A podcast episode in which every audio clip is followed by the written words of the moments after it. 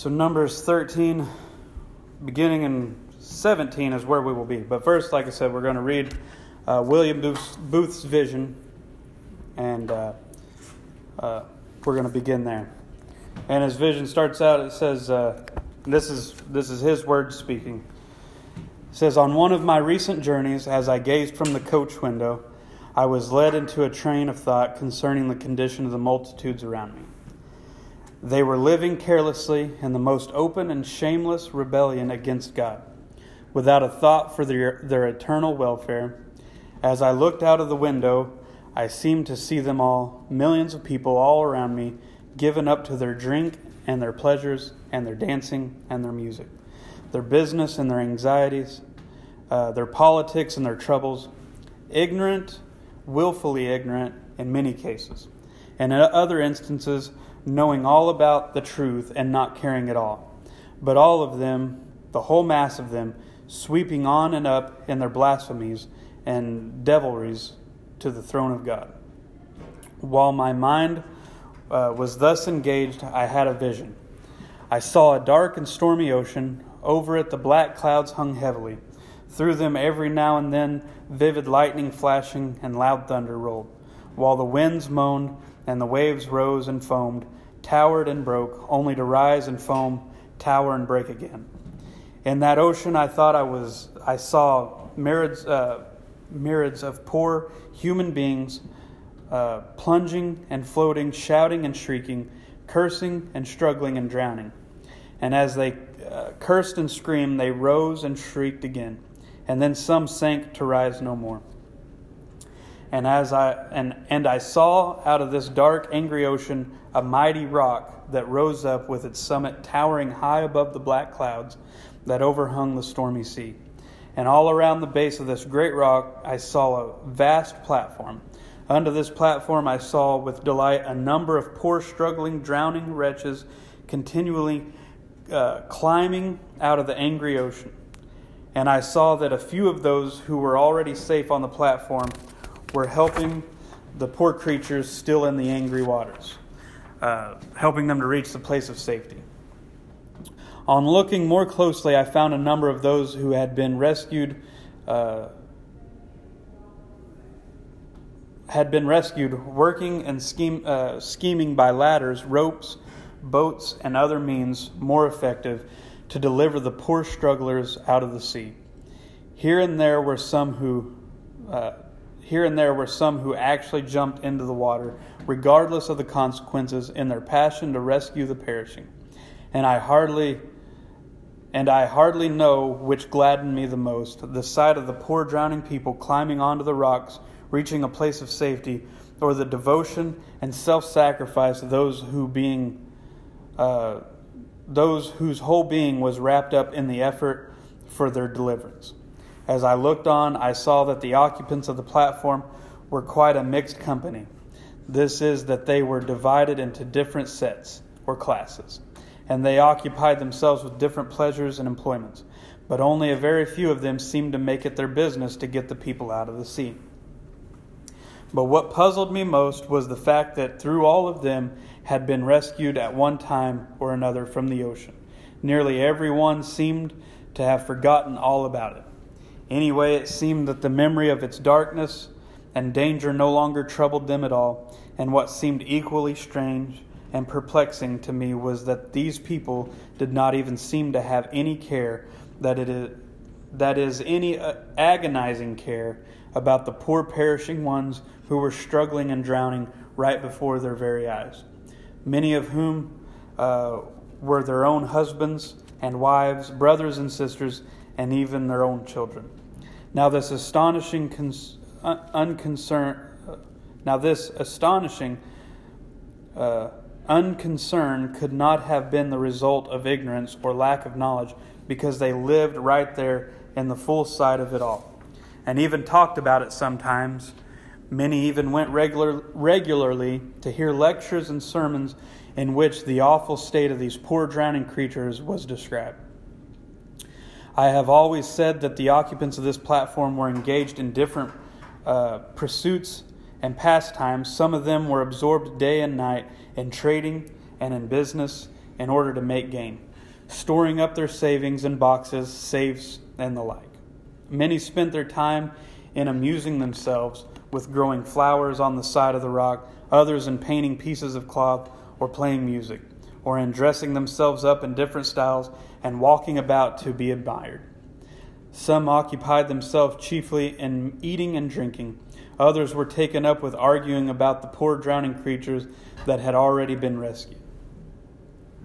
But the thing to me that seemed the most amazing was that those on the platform to whom he called, uh, to whom he called, who heard his voice and felt that they ought to obey it, at least they said they did.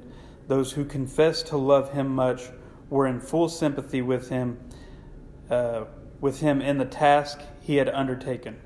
Who worshipped him, uh, or who professed to do so, were so taken up with their trades and professions, their money, saving, uh, and pleasures, their families and circles, their religions and arguments about it, and their perpetuation for the going to the mainland, that they did not listen to the cry that came to them from the wonderful being who had himself gone down into the sea. Anyway, if they if they heard it, they did not heed it they did not care, and so the multitude went on right before them, struggling and shrieking and drowning in darkness. And then I saw something that seemed to seem to me even more strange than anything that I, that had gone on before. In this strange vision, I saw that some of these people on the platform, who this wonderful being had called to, wanting them to come and help him in his difficult task of saving these perishing creatures, were also praying and crying out to him to come to them. Some wanted him to come and stay with them and spend his time and strength in making them happier. Others wanted him to come and take away various doubts and misgivings. They had take away many doubts and misgivings they had uh, concerning the truth of some letters he had written uh, for them. Some wanted him to come and make them feel more secure on the rock, so secure that they would not that they would be quite sure that they should never slip off again into the ocean. Numbers of others wanted him to make them feel quite certain that they would really get off the rock and onto the mainland someday. Because, a matter of fact, it was well known that some had walked so carelessly as to lose their footing and had fallen back again into the stormy waters. So these people used to meet uh, used to meet and get up as high on the rock as they could, and looking towards the mainland, where they thought the great being was, they would cry out, Come to us, come and help us. And all the while he was down uh, by his spirit among the poor, struggling, drowning creatures in the angry deep, with his arms around them, trying to drag them out, and looking up uh, so longingly, but in vain, to those on the rock crying to them with his loud vo- uh, with his voice all hoarse from calling come to me come and help. So this is uh, like i said william booth's uh, vision that he had. And to kind of go through and explain a little bit of it uh, to make it more clear is that when he's seen that ocean and seen the people drowning he was relating to people that are lost in sin that don't know christ right? And that rock that the people had come to and had been uh, was able to climb up to obviously is the image of Christ. Is that because Christ is the rock, and that's that's what gave them their refuge, what saved them from that, and uh, the great being obviously that they were crying out to was God Himself, and then the one in the water was the Spirit of God, the one in the water that was trying to save people. But what he's seen was is something very powerful that I believe that we can look and examine ourselves. We can examine ourselves and what we're doing and, and, and where we are with Christ. Because what he's pointing out is that it seems as though in this vision that there's a great multitude of people that are have received this salvation, that have found this rock, climbed up on it, and are enjoying their safety while multitudes of people around them are still drowning, are still crying out for help, still trying to find something to rescue them, and yet they're more concerned about their business. They're more concerned about the things that they enjoy. They're eating, they're drinking, they're enjoying themselves. And some of these people are even crying out to God, crying out to that being that, please come to us, help us in our situation, come and, and bring us to that mainland and they're crying out. They desire to know God sincerely, but they're neglecting the people that are still in that water. And that's where the Spirit was the Spirit of the great being was in that water trying to rescue. So while they were crying out for help, the, the help was in the water. They didn't understand what they were seeking. So we, we want to examine that, we examine ourselves based on that. And we can examine the church as a whole, and we can see that we as a body have found ourselves, can find ourselves in a situation to where we are more focused on our lives, more focused on our business, more focused on, on our, our jobs, our, our relationships, uh, the things that make us happy, than we are focusing on helping those that are still lost, helping those that are drowning in that sea, that don't know Christ, that are consumed by their lusts, that are consumed by their passions, and are wanting to be rescued, and the neglect of the people uh, that have already saved, that already have that salvation, because they're more focused on themselves. Uh, that's a very clear indication of who we can become uh, in Christ because we we want him to do great things for us right? We we want him to help us. We fall short in our lives. We want him to come to us and, and show us great things give us great revelations, help us through this life, and yet we continue to forget all about the fact that there was a time whenever we were uh, lost in despair, that we were depressed, we couldn't find anything that pleased us. Everything that we went to, any drugs or alcohol or, or whatever the case may be, business, money, whatever it might have been, that we ran to to try to f- receive fulfillment, we were left empty, knowing that there's something more, desiring something more. I know, uh, uh, particularly, I know somebody that has uh, recently gotten a year older. Goes, who cares, you know? But uh, anyway, this is devastating. It seems to be pretty devastating. They won't really admit it, but they've, in a roundabout, kind of admitted that it's getting kind of hard because they're getting older and their life is drawing shorter, right? But in Christ, we don't have that concern, right? Because we are lifted up. We've, we've come to a point to where we're not focused on this life. Because all that, all that you can see, if you're looking at your life, a person that looks at their life and is concerned about the end of it is probably more concerned that they don't have enough time to do the stuff that they want to do, right? Why else would you be concerned about getting old if you were not concerned about, uh, unless you were concerned about not being able to do all this stuff that you thought you'd want to do? Or maybe you've done it all and then you're just sitting around waiting to die. That, that's the despair that people live in. I mean, think about how hopeless it would be, or maybe, maybe you know how hopeless it'd be, uh, to sit around knowing that you've accomplished what you want to accomplish, or knowing that what you want to accomplish is not going to fulfill you and make you happy. So basically, you're just waiting around to die. Because have you have you ever heard about uh, heard of the example of uh, life being like living in a fishbowl? Because that goldfish just makes circles all day, every day. Well, that same circle can let you in on a little secret. happens day to day with people. They wake up, they go to work, they go home, they wake up, they go to work, they go home. That is a person's life without Christ. That is life. That you go, you you earn your living, you do your tasks, you go home, go to sleep. You wake up. How endless and pointless is that?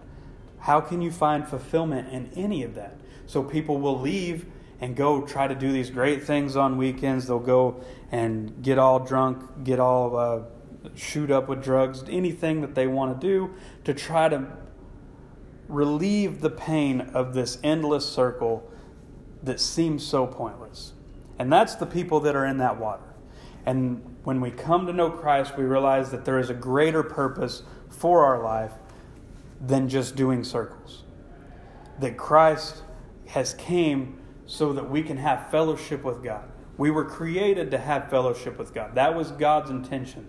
He wanted us to walk with Him, talk with Him. He wanted to give us uh, great blessings. He wanted us to live in a paradise. He just wanted somebody to be with, somebody to, to care about, to care about Him, to, to love on.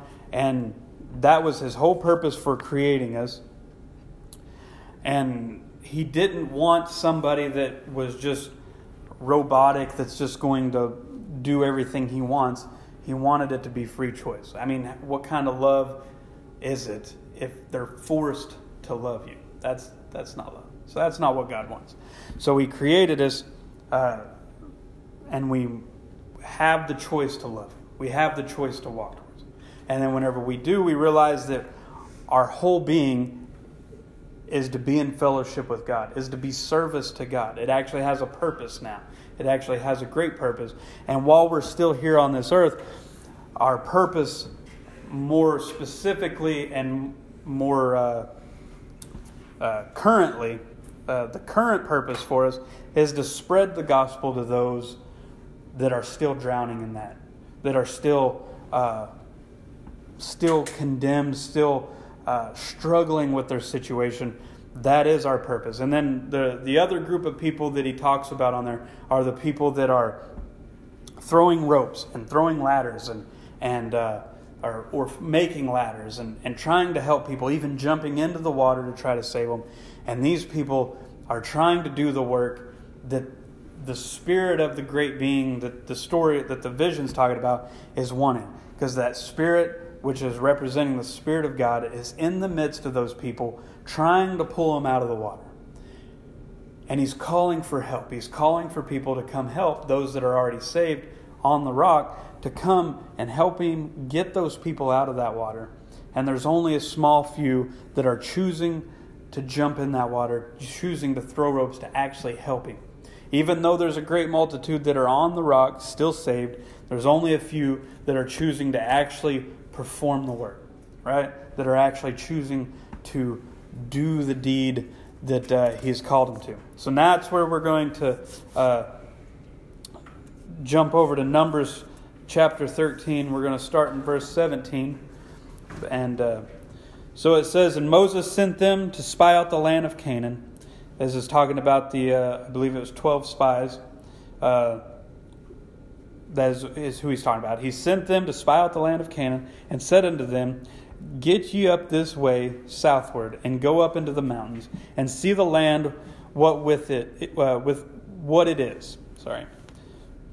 And the people that dwell see what the land is and the people that dwell therein, whether they be strong or weak, few or many, and what the land is that they dwell in, whether it be good or bad and what cities they be that they dwell in, whether in tents or in strongholds, and what the land is, whether it be fat or lean, whether there be wood therein or not, and be of good courage, and bring of the fruit of the land.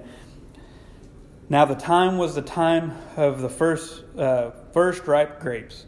So they went up and searched the land from the wilderness of, of Zin unto Rehob, as men came to uh, Hamath, I guess and they ascended by the they ascended by the south and came into Hebron, where uh, Ham, Haman and Shishai and Tam, uh, Talmai and the children of Anak uh, were.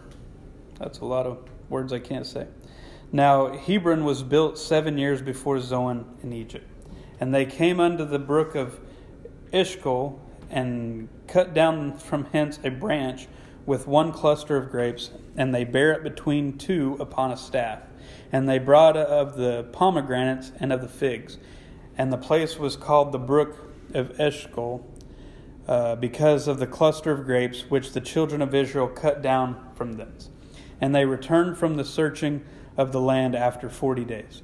And they went and came to Moses and to Aaron and to all the congregation of the children of Israel unto the wilderness of Paran to Kadesh, and brought back word unto them and unto all the congregation, and showed them the fruit of the land.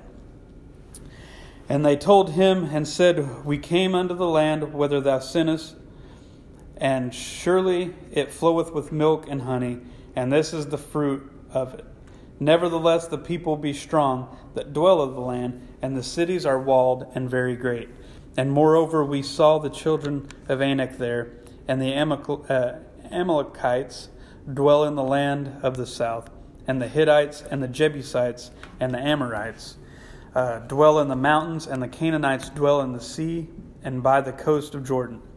And Caleb stilled the people before Moses and said, Let us go up at once and possess it for we are uh, for we are well able to overcome it. But the men that went up with him said, Be not able, uh, we be not able to go up against the people, for they are stronger than we, and they they brought up an evil report of the land which they had searched uh, unto the children of Israel, saying, The land through which we have gone to search is a land that eateth up the inhabitants thereof, and all the people that we saw in it are men of great stature. And there we saw the giants of the sons of Anak, which came of the giants, and we were in our own sight as grasshoppers, and so we were in their sight. Anyway, so this is uh, the story here, if you're familiar with it, they sent the spies into the land to spy out the promised land that God had given the children of Israel as they came out of the land of Egypt. This is the this was the land that uh, God had given them, told them about, told them to go to, and they uh, sent spies in there to see what it was about. And they brought back some fruits of the land, and uh, they first said everything's great, but the people there are huge. The problems there are great. Uh, they, the people are not, we're not going to be able to defeat these people. But there was one that uh, Caleb that said uh, that we are well able to possess it. And then after he said that, they said, you know what? The land's not even good. The land's going to consume you. You cannot survive in that land. It's just going to destroy us and turn the people away. And uh, as we know, uh, as if you're familiar with the story after that, God sent them back into the wilderness for 40 years, said that this generation will not see the promised land. They will not receive the, uh, the promised land because of their uh, disobedience here. They were not willing to go into that land and possess it. So God sent them back out into the wilderness, and they stayed there for 40 years until that generation died, except for Caleb and Joshua. So, uh, what we see here is the same thing that's going on in that vision. Uh, a similar thing, a similar contrast to what happened in that vision. These uh, men went out to this land and they said, This is great. Everything that was promised is there. But when they came back, they said that the, there's, the men there are too big, they're too powerful, they're too strong. Uh, they uh, so what what are we going to uh, how are we going to compare that to, to now? And that's that uh, we see this life that we see this situation in our churches to where we have great multitudes of people that are obviously on this journey like in that vision to the mainland. We're on a journey we want to obtain the promises of god we want to obtain heaven we want to operate in the fullness of God. But whenever He brings us to a position that uh, we're going to have to trust in Him and step out in faith, most people are so focused on themselves, so focused on their own desires, that if it risks anything against my well being, I'm not going to attempt it because I don't want to go that route. I want it to just be simple. I want it to be easy. I want it to be all about me and not about the others. And that's whenever we come to, we can see that in, in the church that there's so few people willing to dedicate all to go out and bring multitudes in. There's so few people that are willing to even throw ropes or build ladders or, or jump into that water to save the people that are lost. Uh, because there is a report of other people that are saying, no, it's too hard. The people out there are too great. They're too strong. The, the opposition will destroy us, and you just cannot survive.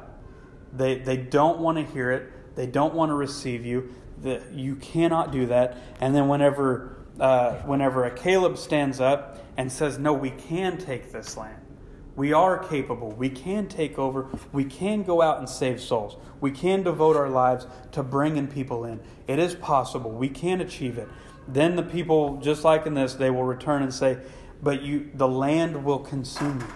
Financially, you won't be able to, to walk in this. You won't be able to rely on the provisions of God because it'll eat you up. Like they were saying that this land, they lied and said that the land just consumes the people, that it's not inhabitable, that it's just going to destroy them. And that's where we need to realize is that we have to trust in the provision of God. In order to, uh, to bring people in, we must trust in the provision of God because we can't simply just, uh, uh, we can't not trust the provision of God because we'll end up like the people that are sitting up on the rock only focused on myself, only focused on, on what I can do for myself, only focused on what God can do for me, and not focused on how am I going to save these souls. Because if we if we don't trust God to provide for us, then you will not have any missionaries. If you do not trust God to provide for you, you won't have any evangelists. You don't trust God to provide for you, you won't have any pastors. You will not see a move of God. You will not see souls being saved because people are not trusting in that. They're trusting in the report of the other spies, of the other people that are saying, listen, we know all about this. We know how this works. We know these people are huge. We cannot overcome this opposition. That is the biggest thing that holds people back uh, even for you all being in school, uh, the people that you come in contact with, family, whatever it is, that same thought comes to your mind that I'm not capable, that I'm, I'm either too young or I don't know enough about it. I'm not capable of leading these people to Christ because of this, whatever it may be, because of these giants, whatever they may be, wherever it came from. But the reality is, is that if we simply trust God, because that's what Caleb had done. He walked he just simply knew God was going to hand that land to him because God promised it to him. God said, "This is your land. This is I've provided it for you. You simply just walk in and take it, and it's yours." But because of fear, because people were afraid they were going to lose what they had, because people were afraid to jump off of that rock to save people, afraid that they would get sucked back in, or whatever the case may be, or lose some riches, or lose some of their uh, provisions that they had. They were terrified to actually do the work that they were called to do. They were terrified to do anything but just set in their own salvation. And we can see that in our churches. We can see a lot of people that are happy in their salvation, sitting and not doing anything to increase the kingdom of God. Not willing to trust God, not willing to step out and be an evangelist, trusting that God will provide for them. Not willing to stand out and be a missionary uh, and, and rely on the provisions of God to, to minister to people that they don't even know, to, to come in contact with people that they would never have come in contact before. And it's that fear that will cause people to drown in that water right? It's that fear that will, uh, whenever you and I fear to step out in faith, people go to hell. That's the reality of it. People do not hear, uh, hear about Christ and they go to hell because we are unwilling to step out and trust God. Because we hear somebody say, you can't be, it can't be done. It's impossible.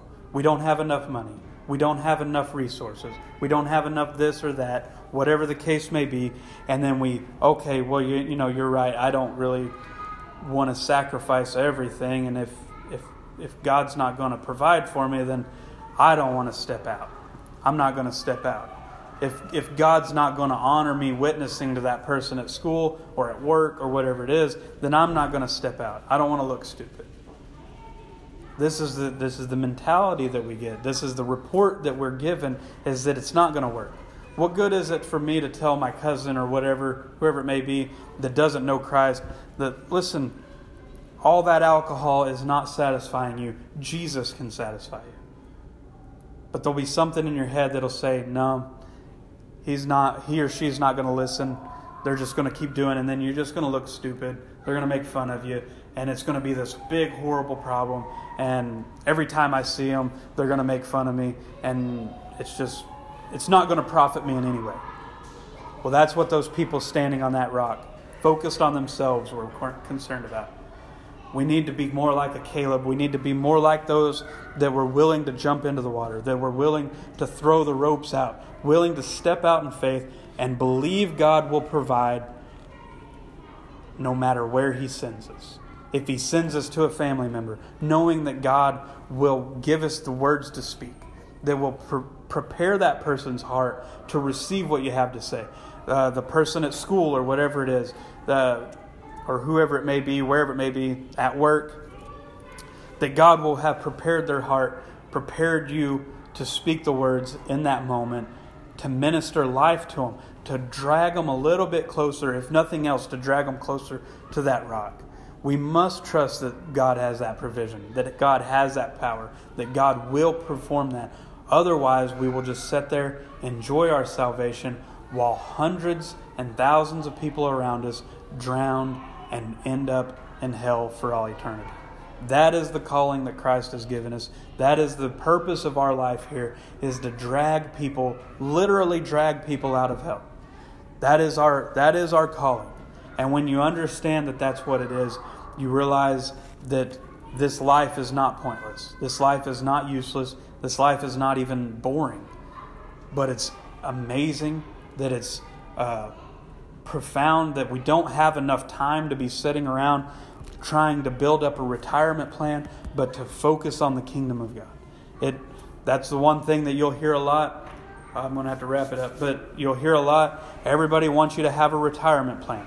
Everybody wants you to save money. That's good. I'm not saying not to, but if that is just pulling you from investing in the kingdom of God, you're not doing your you're not doing your uh, purpose. You're not using the resources that God has given you correctly. He wants you to invest in the kingdom of God through tithes and offering. That's the whole purpose of giving to the house of God, is so that the gospel may spread.